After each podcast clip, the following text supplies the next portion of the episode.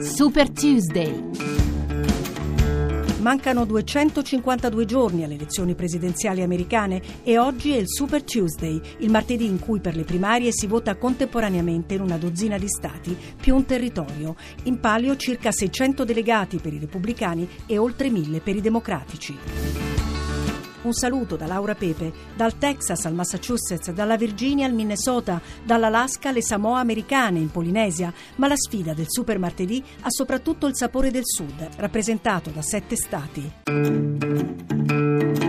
Sarà decisivo questo Super Tuesday? Di certo darà indicazioni importanti, potrebbe anche segnare una svolta, ma il vero spartiacque sarà probabilmente l'appuntamento del 15 marzo, quando si voterà in stati cruciali come l'Ohio e la Florida, dove chi vince prende tutti i delegati.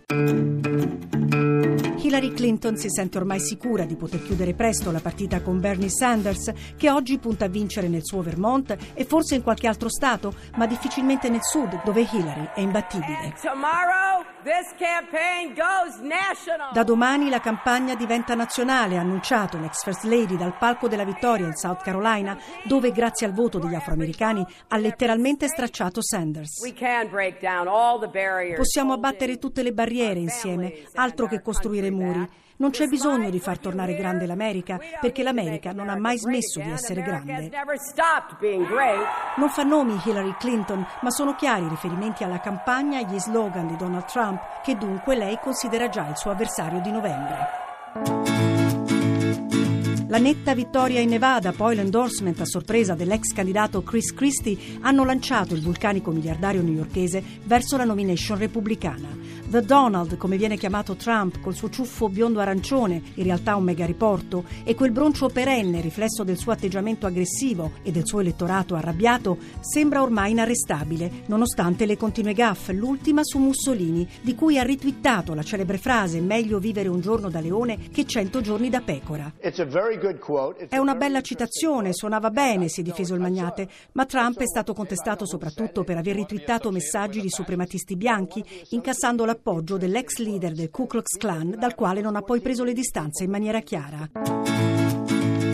Anche se dovesse vincere nel suo stato, il Texas, che vale 155 delegati, l'ultraconservatore Ted Cruz non sembra in grado di contrastare Donald Trump e Marco Rubio, che viene considerato l'unico possibile candidato alternativo, non ha ancora vinto nulla.